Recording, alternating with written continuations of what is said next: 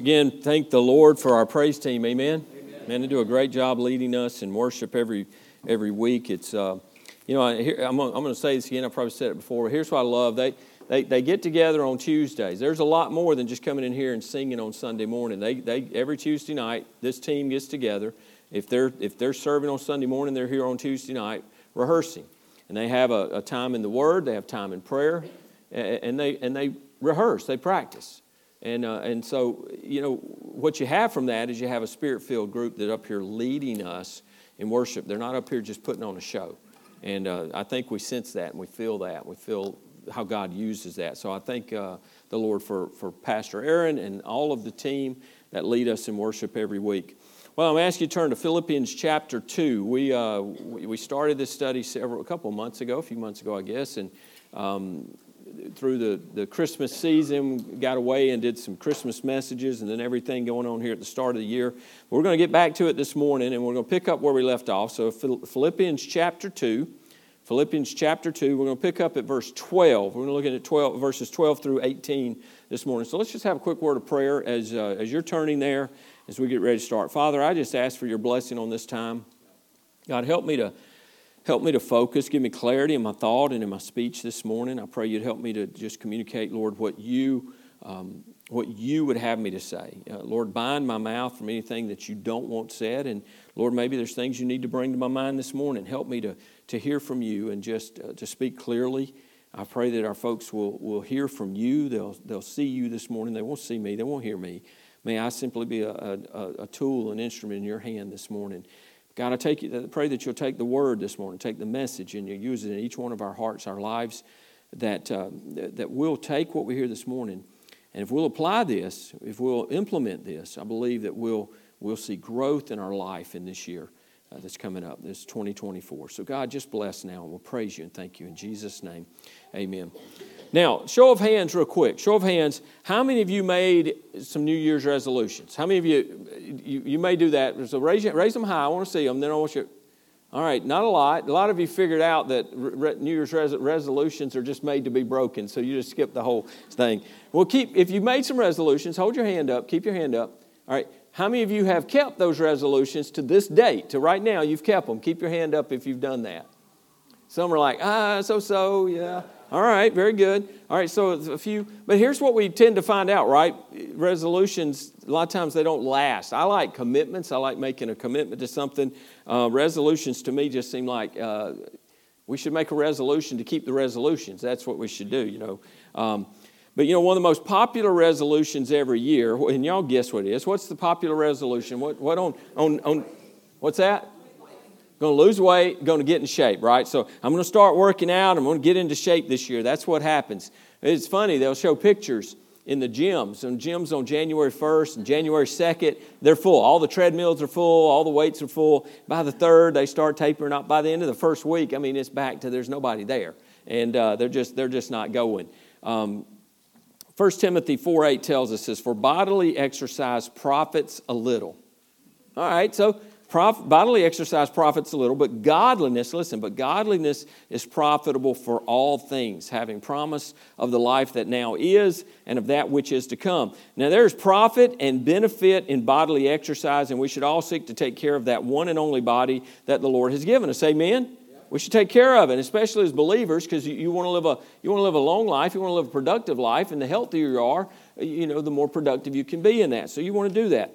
But the benefits now of physical exercise, the benefits are limited and they're temporary. Obviously, no matter how much we exercise, how, how great our diet is, one day we're going to, our health is going to fail. One day we're going to leave this, this earth if the Lord tarries and, and, and He doesn't come back before that time. But it, it, there's some gain in that, but it's not a lot. The spiritual is the part. Godliness is profitable for all things. Godliness is profitable for all things. Now, our, our scripture today gives us a workout plan that, listen, it's profitable, it's beneficial, and it actually brings joy to our life. So, the title of the message this morning is this as we look at Philippians uh, 2 12 through 18 is 2024's most profitable workout.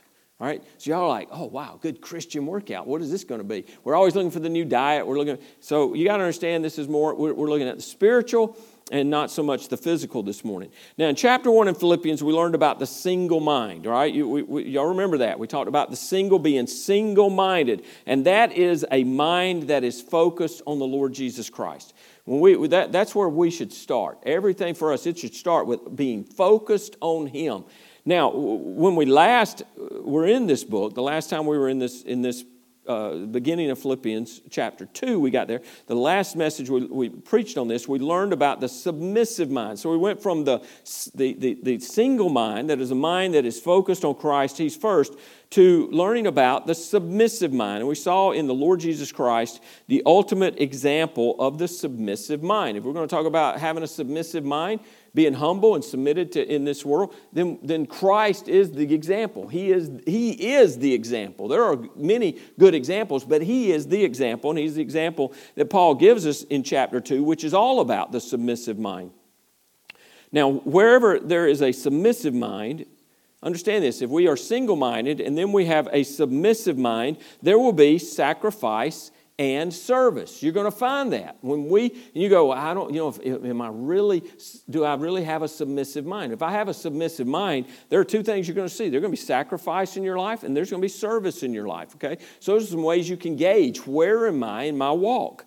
Uh, this was true of Christ, verse 7 and 8, but, but made himself of no reputation, taking the form of a bondservant and coming in the likeness of men. And being found in appearance as a man, he humbled himself and became obedient to the point of death, even the death of the cross. Sacrifice and service. Christ modeled it. You know, I'm going to say this here. I was thinking about, you know, we, we often, we, we do pray and we want safety for the Christians around the world, but we understand that's not always God's plan. That, that, that the Christianity has grown and spread and blossomed on the blood of martyrs. And so, you know, we don't, we don't want someone murdered, but, but you know what is amazing? When, when, when someone is martyred for the sake of, of Christ, there is, there is no stronger, more powerful testimony than that. I remember uh, this, the, the story, I'm, I'm getting on the sidebar now, but you may remember the pictures where um, ISIS brought out those men and had them in an orange, the orange jumpsuits and marched them out on the beach. The story is, and I don't know how they got it, I don't know if it's true. The story is one of those, uh, his testimony was so strong in that. You know, they're like, you're going to deny, deny, deny Christ, deny him. And he wouldn't. And, and, and none of them would. They, they, I mean, they decapitated him right there. But their stand was so strong, and some of them, the things that they said, were, they were so impactful that it had an impact on those men with ISIS. There's something about about, and we're going to see this, so, I'm getting a little bit ahead, but we're going to see this that, that even when Paul talks about it, he talks about it later. Let me just read the verse he says in verse 17. he says, And if I am being poured out as a drink offering on the sacrifice and service of your faith, I am glad and rejoice with you all. Paul said, Look, if they, if they kill me, so be it. There's joy in that. Because if it, it you, are, you are the result of my work if you are you've, you've come to faith in, in the lord jesus christ he's like man if i'm being poured out at this point as a drink offering and he knew his death was coming. Paul knew that. And, and he, he would soon his life would be taken. He would be martyred. But he says i am glad and rejoice with you all. There was joy in that. Folks even, even in that situation they're, they're, the martyrs are going to have a special place in glory they are. We read in Revelation, it's very clear they are going to have a very special place in glory. And uh, so, you know, we think of that as a horrible thing, and, and, and to, to be murdered is a horrible thing. But to go in to be with the Lord, there ain't nothing, you can't scare me with that. I'm, I'm going to I'm gonna send you off to be with God. Well, praise God. That's okay. I'll take that. Timothy, uh, when we're talking about sacrifice and service in verse 22, it says, But you know his proven character, that as a son with his father, he served with me in the gospel. He had a submissive mind. He served with Paul. He just served Paul, and he served with Paul, and he served others through Paul's ministry. And then there's Epaphroditus down in verse 30 says, Because of the work of Christ, he came close to death, not regarding his life to supply what was lacking in your service toward me. Epaphroditus, sacrifice, and service. He traveled all that way from Philippi to Rome to be with Paul, to minister to Paul, serve him. He served him, he served the church at Philippi. So we see this, this, this thing of when you have a single mind, it brings a submissive mind, which brings service and sacrifice. So the single mind lead, leads to the submissive mind, and as we seek to live for Christ, we live for others. So w- there's an acronym, and, and someone wrote this down in, in one of the earlier messages and passed it on to me, but it's joy. Joy. If you want to have joy, it's Jesus others, yourself. In that order. Jesus first, you serve others second, and yourself last. When we do that, there's joy in our life, and that's what Paul is teaching us. Now, we go back up to verse 5, and Paul says in Philippians, there, uh, chapter 2, verse 5, he says, Let this mind, he's talking about now this submissive mind, this humble mind that Christ had. He said, Let this mind be in you, which was also in Christ Jesus. That's what he's told us. And all this is leading up to verse 12, where he says, Now, as he's talked about the Lord, he's talked about the Lord's humility, even to the point of death. And we get here to verse 12, and he says, Therefore. So, what's the therefore, therefore? So, having just looked at the greatest example of submission, humility, godliness, and righteousness, having just looked at that, he says, Now, therefore, having seen this picture of submission, this submissive mind, this submissive attitude, this attitude that you should have, he says, My Beloved, as you have always obeyed, not, on, not, not as in my presence only, but now much more in my absence. Paul commends the obedience and faithfulness of the believers there at Philippi. He saw it when he was there. Those that had become believers, they were faithful, they were obedient. But he's, he, he's, he's commending them because what he's heard is their obedience has continued. But he's not just commending them for how they acted when he was there, he's not just commending them for how they acted in his absence, but he's challenging them to continue this obedience. He's challenging them to continue to walk this way, not, not as um, in my presence only, but now much more in my absence. He's challenging them with their obedience. And he says, and here's the challenge he gives them He says, Work out your own salvation with fear and trembling. Work out your own salvation with fear and trembling. Now, this is, this is a verse.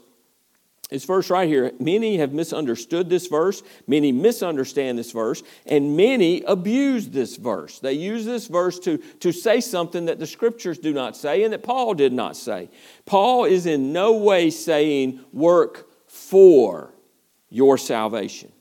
He's not saying work for your own salvation. Paul is in no way here speaking of a works theology, okay? Understand that. He's not contradicting his own teachings on salvation. Now, to begin with, Paul was writing to people who are already saints. If you go back to, to chapter 1, verse 1, he calls them saints. He is writing to the believers at Philippi, the church in Philippi. He's not writing to the general population of Philippi, he's writing to the believers, to the church. They've already trusted Christ and they've been set apart for Him.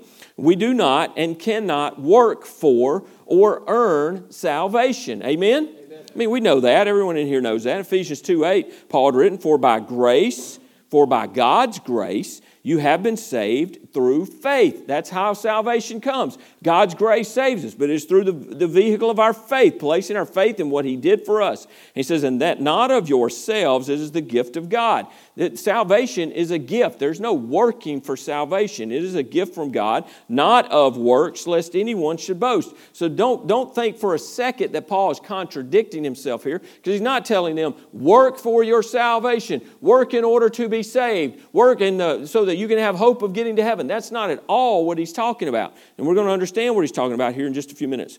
The verb in there that says work out, that's translated to work out, carries the meaning of work to full completion. Okay, so you work it to full completion. Now, it's the idea would be this: it's it's like working out a math problem. Uh, and, and, when you when you do math and you do certain like when you get into man things I got into uh, you get into trig, you get into calculus. How many of you have done calculus? All right, or even some of the longer algebra and stuff. You know, you work with these, these things that have parentheses and, and the little exponents up here and all these different things, and you're like, oh, what does that all mean? But you learn how to work that out, and you work it out. You've got to take it as far as it'll go. I can remember in, in school working those, and you think you've gotten to the end, and the teacher come by and look at it and go, oh, You're not done. You got to work it out. There's still more to, to work out. So, what it means is you got to work out that problem till you get it, the entire problem is done. You've worked it to its completion. That's the idea here of what Paul is saying. He says, he says, work out your own salvation with fear and trembling. So it is to, it is to work this thing, uh, work it out to completion, work to full completion. Now, in Paul's day, it was also used uh, with this idea of working a mine.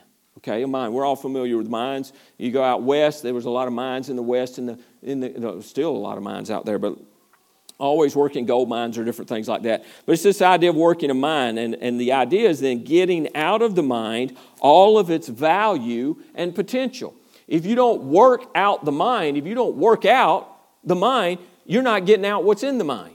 You could, you could have a piece of property and you could be in abs- absolute poverty because you won't get in and work out the mine. But if you get in the mine and work the mine, you can get the value out of the mine. Does that make sense? So the, the, the, it's a possession that he has, but the person's got to get in there and work the mine to get the value out of it. And the, another idea of this was working a field. If, if you have a field and you want to get the best harvest possible, you want to, you want to profit from your field, then, then you, don't, you don't get the wealth of, you, you, you know, you got to work that field, right? You got you got there's things you got to do. You don't get the wealth of a mine without working the mine. You have to work it. You don't get the production of a field if you don't cultivate it and plow it and sow it and then work it and weed it and, and, and all those things. Make sure it's got the water it needs. You got to do all those things, and that's working out that field. You know, if you, if you just sit there, you know, somebody's got a field, and they say, I'm waiting on my field to produce. Well, what have you done? Well, I haven't done anything. I'm just waiting on my field to produce. Then you've not worked out the field. You have the field, you own the field. You have the, the, the potential is there in the field, but you have to work it out. All right, you with me? It makes sense? That's the idea here. Um, if you're waiting for that field to produce and you're not going to work in it, you're going to wait a long time and you ain't going to get anything out of it. So Paul isn't saying work to acquire salvation. He said work out your salvation. You have your salvation. You are a, a, a, new creature. You're a whole new creation. You have, you have been born again and bought again. You've been brought to life. Once you were dead, now you're alive. You have this thing of eternal life. Now work out your salvation. See what it is God wants to do in you and through you. Um, so he said, Work out your salvation. Get all that you can for the glory of God from your salvation. Now, the purpose God wants us to achieve. What is it, this idea now of working out? You know, if you go to a gold mine and you work out the gold mine, you're going to get all the gold you can get out of there. If you go on a field and you're going to sow soybean, you're going to get, you want to get as much soybean as you possibly can get out of there. Uh, whatever it is you're working, what is it God wants to work out in us? Well, the outworking of our salvation is this it's Christ likeness. It's righteousness. It's, it's, a, it's, a, it's us walking a holy life, living a holy life, walking in righteousness, but it's becoming like Christ. Paul says, Let this mind be in you, which was in Christ Jesus. That humility. We become like Him. That's the idea. Romans 8 29, for whom He foreknew, He also predestined, listen, to be conformed to the image of His Son. That's what God wants for us. Oh, it, it, he wants us to come into faith with His Son Jesus, come into a relationship with Him, come into a relationship with God to be reconciled to Him, and then He wants us to work out our salvation and, and, and become more and more like Jesus every day. Verse 13 For it is God who works in you both to will and to do for His good pleasure. So it is God that is working in you both to will, to want to, and to do it. So it's God that's doing that work. So Mark Twain wrote this. He said, Few things are harder to put up with than the annoyance of a good example. Okay? The annoyance of a good example. So, so here would be the idea of this. Um, you know, Paul just used this example of Christ. Wow. Paul, could you not give us an example that maybe we could actually achieve, that we could actually be like? We have, this is the perfect example. And it's the, the one example that we cannot ever, this side of glory, acquire to be just like Christ. But we should acquire, uh, uh, aspire to be like Christ. That is our goal. That's the example Paul has given us. So why, why not have a perfect example to look to, right? But that's an annoyance because you go, I can't do that. How could I ever do that? Perhaps the thing most annoying about a good example is, is the inability to accomplish the same achievements in our own lives. Because we know I can never do what Jesus did. I, I, I mean, that's why, folks, Jesus didn't come just to be our example. You want to talk about ultimate frustration. If he said, Now, you have to live just like I did, you've got to be perfect in every way, just like I was.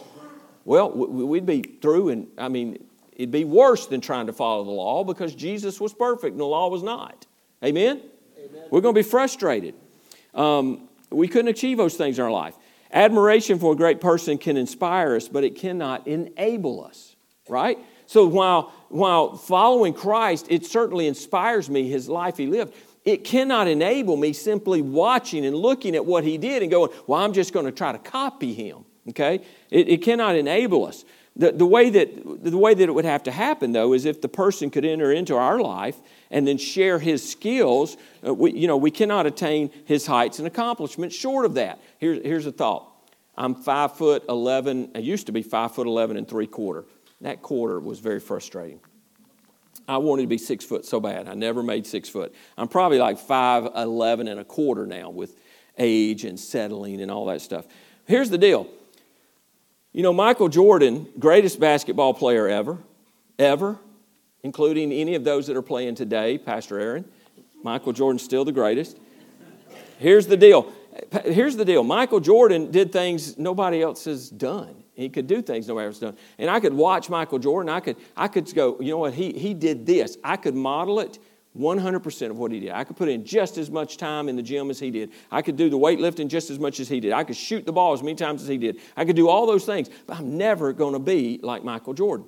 But it's a weird way. What if Michael Jordan could come and, and, and live inside me, right? And then Michael Jordan could, his, his abilities could empower me to do the things that he does. Does that make sense? That's kind of the idea. I can watch him and not fulfill that because I just can't do what he's doing. I would need to be empowered from the inside, not just watching from the outside. That's the idea here. So it takes more than an example on the outside, it takes power on the inside. If we're going to be like Christ, it, it's not just the example of watching Him and us going, well, in my strength and my power, I'm going to do this. I'm going to be like Him. No, it's impossible. We cannot do that short of, of His power within us. So, Paul has just, what he's done here is he's presented Jesus Christ as our, our great example of the submissive mind. We read it, we, we understand that about Jesus, we agree with it, but how do you go about practicing that? How do we go about putting into practice being like Jesus? How could any mere human ever hope to achieve what Jesus Christ achieved? And it seems foolish to even try. But here we are trying to develop, here's what seems funny. We're trying to develop humility. And it almost seems proud that we're daring to be like Jesus, as though we ever could. It seems a little contradictory, but this is what we're called to do. So, Paul is setting before us the divine pattern for the submissive mind and the divine power to accomplish what God commands. It is God who works in you. There in verse 13. It is God who works in you. Now, in verse 12, Paul's really saying, you know, work out your own salvation. I'm, I'm getting a little bit ahead of myself, so I'm, I'm going to pull back. Um, so here's the deal it's not by imitation, it's by incarnation the way that we can become like Christ, the way that we can do the things Christ did, is by His incarnation, by Him coming. It was by Him coming, but then what He did with our salvation and what He sends to help us and empower us. Galatians 2.20 says, I've been crucified with Christ. It is no longer I who live, but Christ lives in me. Well, what were we just talking about? Michael Jordan come in, he could help me be better at basketball, right? Christ is living in me. He can live his life through me. And the life which I now live in the flesh, I live by faith in the Son of God who loved me and gave himself for me. Now, the Christian life is not a series of ups and downs. We kind of think of it, you know, that way. But it's really more of a process. Understand this now. It's more of a process of ins and outs. And let me explain this God works in, and we work out. Okay? God works in, He works in us. He, it, it's He who works in us to will and to do for His good pleasure. So He's at work as a believer. When we're born again, the Holy Spirit of God's indwelling us, and the Holy Spirit of God is working in you. Now, are you going to submit to that? Because if you're ever going to work it out, you have to submit to that. You have to submit because you still have free will. And there are those who, who, who um, uh, quench the, the Holy Spirit in their life and what God's trying to do because they, they choose to do what they want to do and not what God is working in them to do. But God works in us, and then He really works through us and works out through us. So we work out, we do based on what God does in us. We cultivate the submissive mind by, by responding to the divine provisions God makes available to us. And I think Psalm 37, verses 3 through 6, illustrate this process well. Verse 3 says, Trust in the Lord. Okay? You, you could say that's faith right there. If you're going to trust in the Lord, then you come to faith. Trust in the Lord and do good. Dwell in the land and feed on his faithfulness. Well, we, we can talk about dwelling in the land. I would say, you know, dwell in the land. How about we dwell in his word? Okay? How about we feed on his faithfulness? How about we spend time in his word? We spend time in prayer. We draw close in our relationship with him, okay? So we dwell in the land. Verse 4 says, Delight yourself also in the Lord. Now, I've shared this before that delight is, is, when you when you you seek your happiness your fulfillment, your contentment, your joy, your peace, everything, your security, everything. When you delight yourself in the Lord, you're seeking those things in Him not in something outside, not in a possession or person or power or any of those things. You're delighting yourself in the Lord. The verse says, Delight yourself also in the Lord, and He will give you the desires of your heart. And we've talked about this before. Uh, you know, I joke about it. Well, I'm delighting in the Lord, so one day He's going to give me the red Magnum PI Ferrari because that's, that's, what, that's the desire of my heart. So He's going to give me that. That's not what the verse means. When we delight ourselves in the Lord, you know what He does? He changes our want tos. He changes that. He gives you the desires of your heart. That's what that means. So he changes that. I used to want this, now I want that. I used to want my stuff, now I want his stuff. I want to do what he wants me to do. And then verse 5 says, Commit your way to the Lord. Trust again, trust also in him, and he shall bring it to pass. So, what the Lord puts in your heart as a desire, as you work out your salvation, he'll bring it to pass in working it out in your life as you work and respond to what he's doing in your life. Commit your way to the Lord, trust also in him, and he'll bring it to pass. He shall bring forth your righteousness as the light and your justice as the noonday. It is the Lord who works in us to guide us in what we work out, what we do, what we don't do, where we go, what we say, how we live, etc., etc., etc. As the Lord works in us, He shows us how to live our lives. He's showing us how to be like Him. He's showing us how to have a life of righteousness, to live a righteous life. And then He, and through that, as we respond, as we work out, then we become more righteous. We become more like Him. Are we going to be exactly like Jesus this short of glory? No, but we can become more. I, I hope today I'm closer to being like Jesus than I was, uh, you know, six months ago, a year ago, five years ago, 20 years ago. I certainly hope I'm closer to Jesus and more like Him today than I was the day I got saved. Amen? So we should be growing, and it's because He is working in us, and then we work out what He is working in us. Again, Philippians 2 5, Paul says, Let this mind be in you, which was also in Christ Jesus. So the Holy Spirit is working to give you this mind, to change your want tos. Let. There's an idea here. This, this, you, you have to submit to this. If you're going to let this mind be in you, you can resist that. You have, the, you have free will. Even after you get saved, you still have free will. You have to make choices. You have to respond to what God is doing in your life. Let, let God work. The Holy Spirit is working to give you this mind, to change your want tos. God does not expect us to work out this gold mine of salvation on our own, relying on our, on our own resources or opinions or initiative. God expects nothing of us but failure. And that's all we'll be without Him. The best that I can do is just trash without Him. It's terrible. He has given us His Holy Spirit to indwell us, to fill us, to anoint us, and lead us into all truth. John 16, 13. However, when He, the Spirit of truth, has come, He will guide you into all truth. The Holy Spirit's indwelling us, the Holy Spirit is working in us. And as He works in us and He teaches us and shows us what to do, we work it out in our life. We work out our salvation. You get it now? The working in and the working out.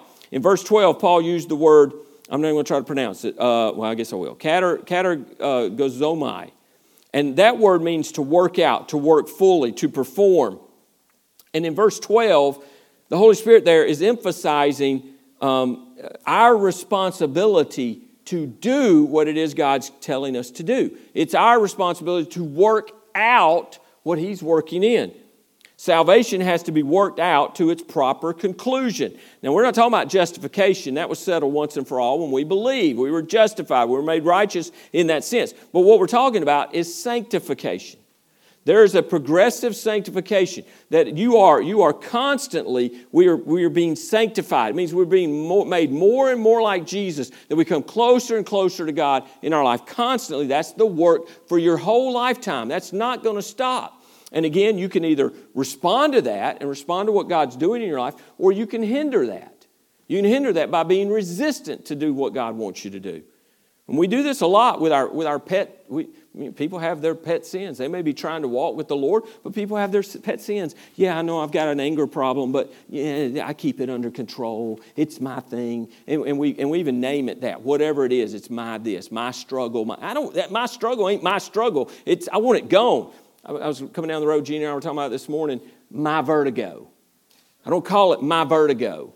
I'm telling you, I hate this junk. It ain't mine. I want to get rid of it. Anything spiritual in our life that is there that shouldn't be there, we ought to be the same way with it. Because as, as, a, as a sickness hinders, as I was talking about last week, as a sickness can hinder you and it hinders you physically, these things that we hold on to, they hinder you spiritually.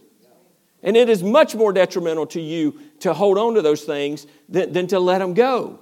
And yet we still hold on to them because we have our little pet sins. We have different things that, well, I'm not ready to be that spiritual yet. You know, uh, we, we get there.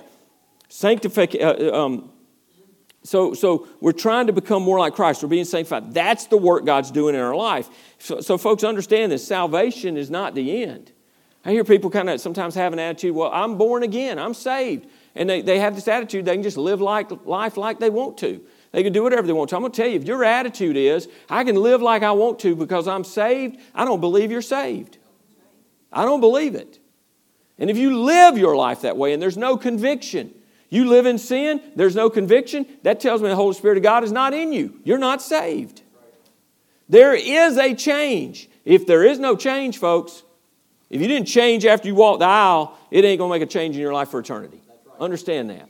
So don't deceive yourself and, well, I came down I prayed a prayer one time. Well, what'd you pray? Well, I'm not real sure. Why did you pray? I don't know. I just responded and I felt like I ought to come down and pray. Um, you need to know. You need to be, you need to understand. Were you a sinner? Did you understand you were a sinner? Did you confess your sin to God? Did you repent of that sin? If you confess your sin and your lostness, and then you call on the name of the Lord by faith, and He saves you, there's a change because the Holy Spirit of God comes in and indwells you, there is a change. And now He begins to work in you, and you begin to work out. But, verse 13, Paul used a different word for work out, and it's the word iner, iner, energeo. And it, and it means this it means to energize or work effectively. So, where does the power come from? Well, there's times where I do, I pray this often pray this often. I, I, I, as I study, I study, I ask God to lead in my study. I ask Him to guide in preparation. Pastor Aaron prays for guidance in what we should sing. And we sit often. Raymond prays for what he should teach. John prays, what should he teach? And, and we see these, they, they teach over there. And then, and then the songs that Aaron leads us, the worship team leads us with, go right in hand in hand with that. And then I step up here and preach, and it locks, we lock hands again. That's the Holy Spirit's work. So we do our part. We're working out, but then God, we want Him to do His part and do what only He can do. He energizes that, right? So we do the work. We're doing work that He's told us to do. We do things with our strength, but we're responding to what He's doing in us. And then He energizes the work that we do. You follow? He's energizing that. He makes it effective. It's to work effectively. So in verse 13, the idea is more of his empowering of the work that we do in the working out of our salvation. It has more to do with God's enablement than with our resources.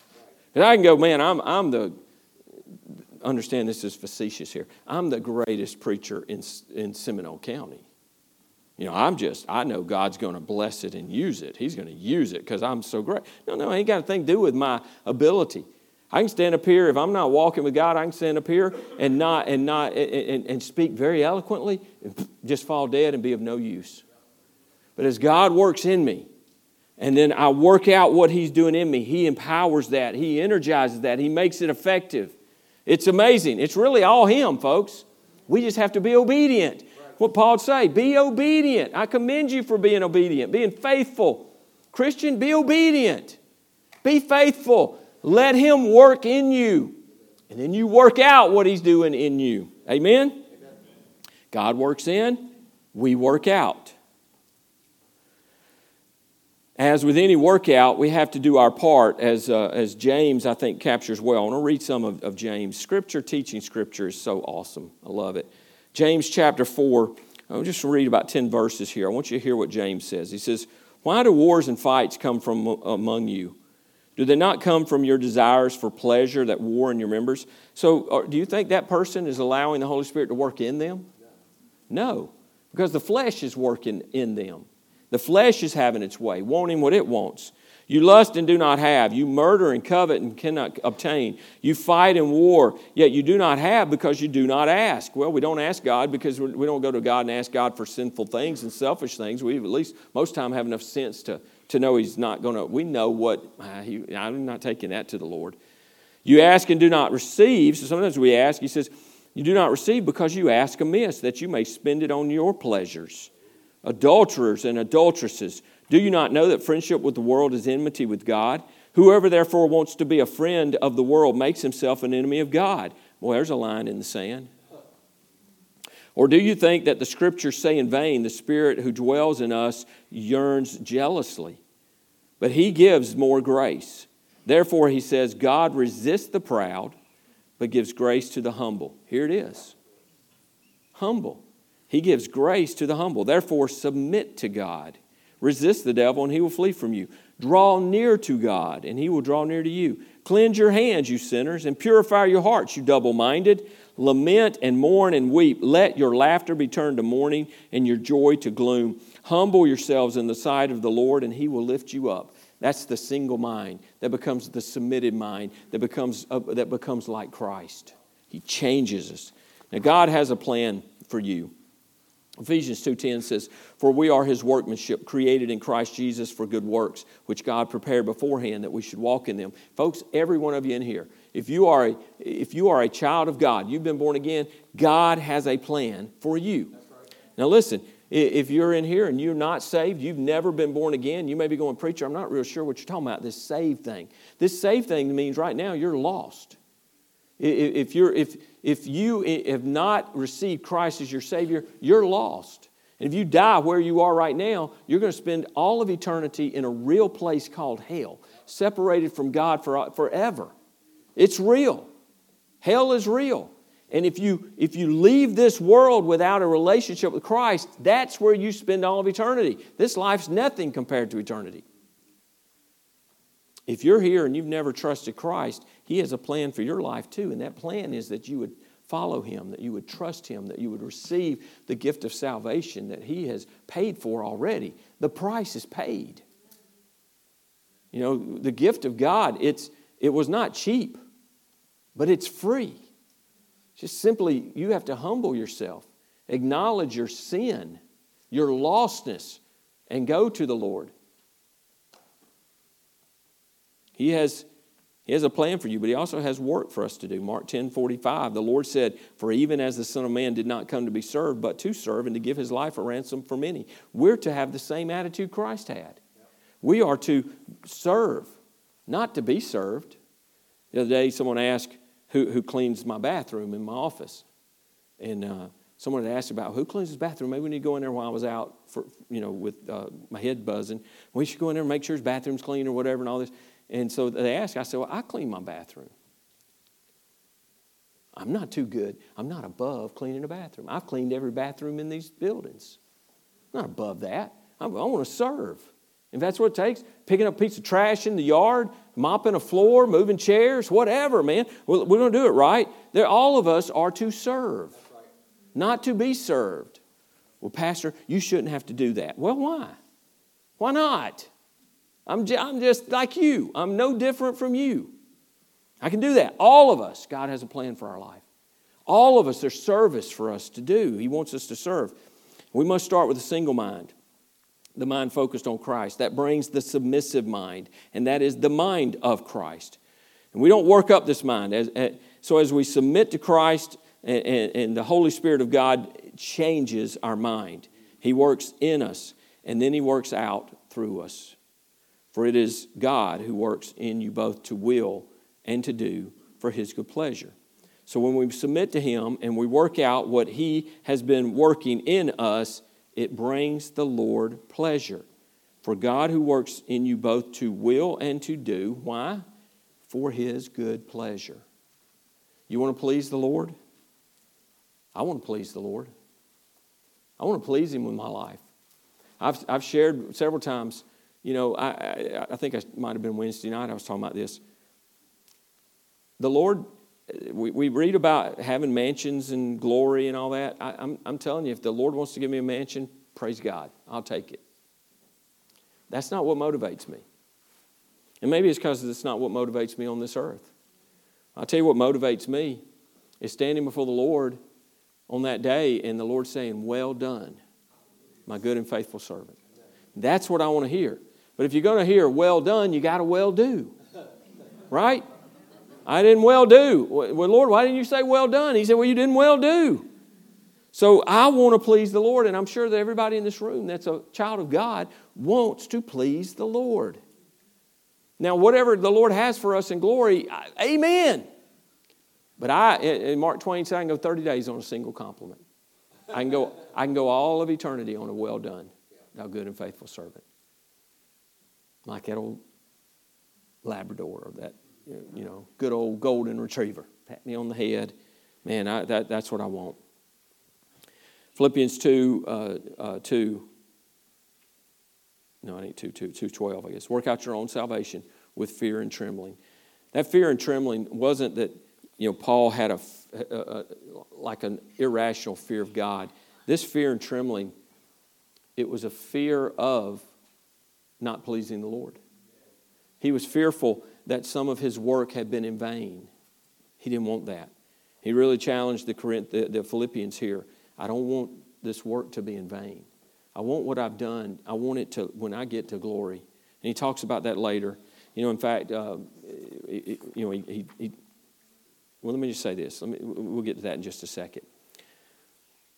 Um, Paul didn't want them to disappoint the Lord, to let the Lord down. He wanted them to please the Lord. He wanted to please the Lord. But I think he would say to us even, work out your own salvation with fear and trembling. That's what he said. It's, it's scriptures. It's to each one of us. Man, I, I, I have fear of, of oftentimes that, you know, am I pleasing the Lord? Am I living my life in a way that's pleasing to him? We should be checking that all the time. What am I doing? What in my life as I look into my life right now, what am I doing that would not be pleasing to the Lord?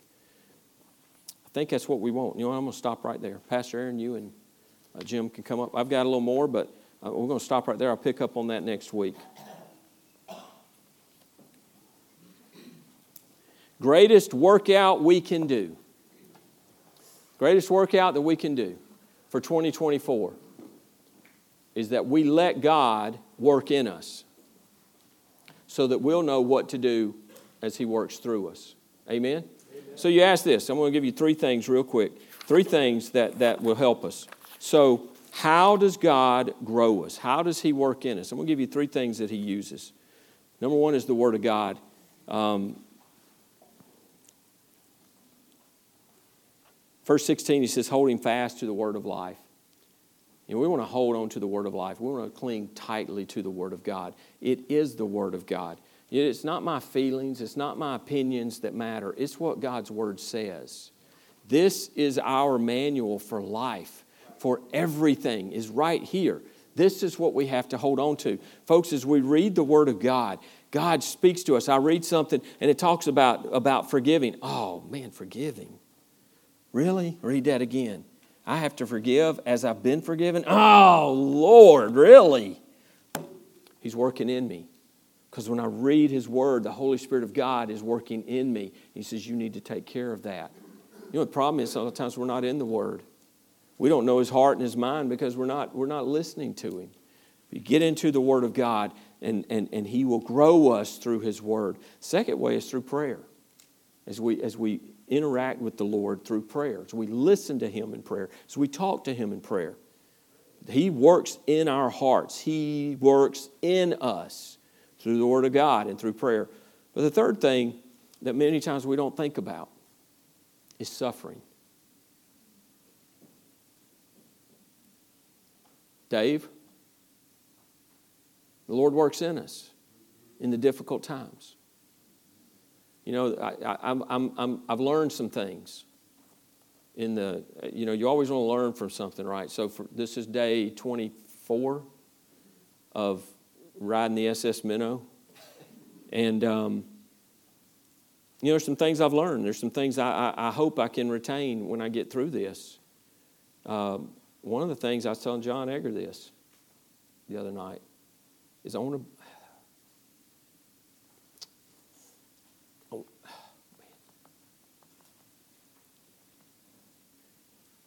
I want to be a better listener and less of a talker. I tend to run my mouth more than I should. I've noticed through this there were times where I'd be like, as people were talking, I couldn't, I couldn't, I didn't have the energy to do anything but listen. I thought, you know what, this is good. I, I got to learn to listen better. I want to be a better listener.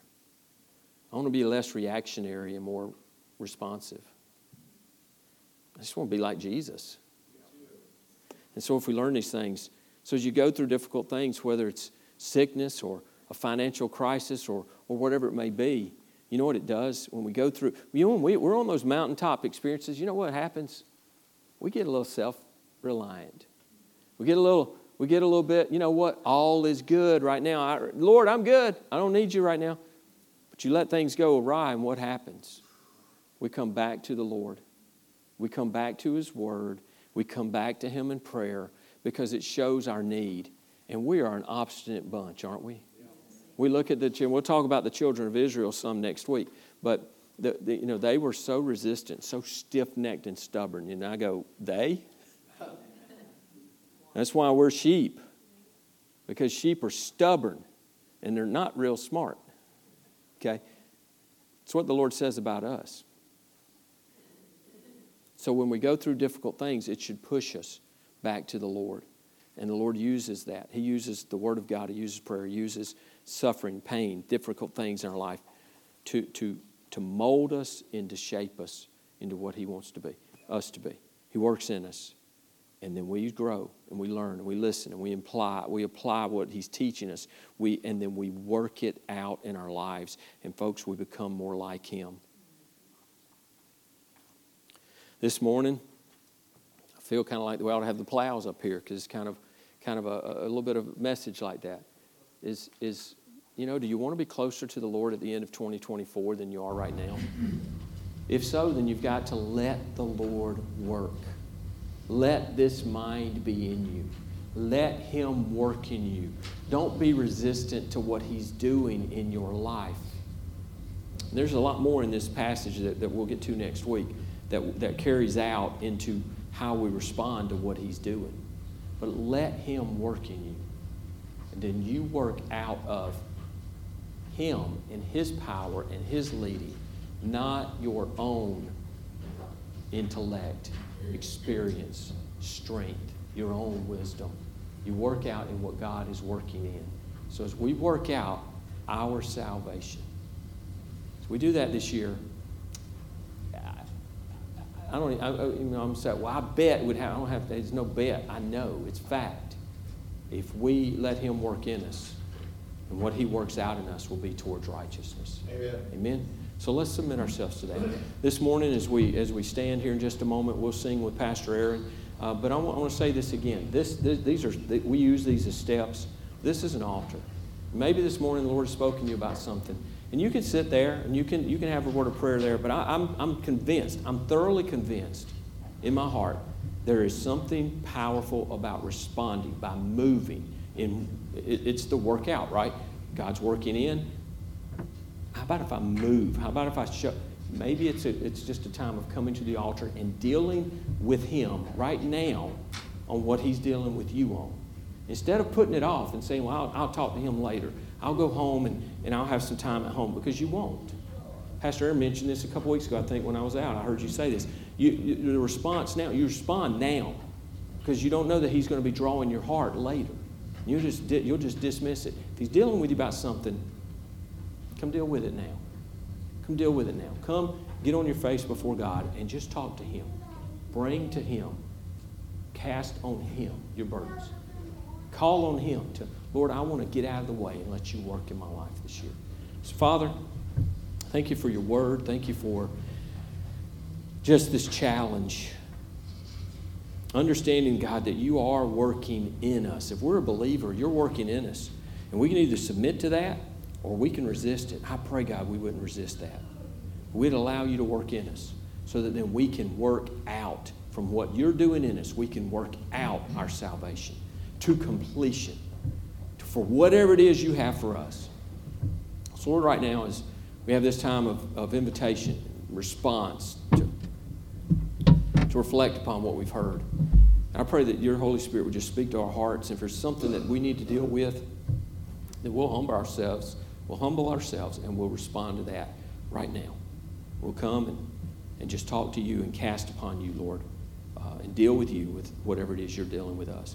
So bless and move now. We'll praise you for that in Christ's name.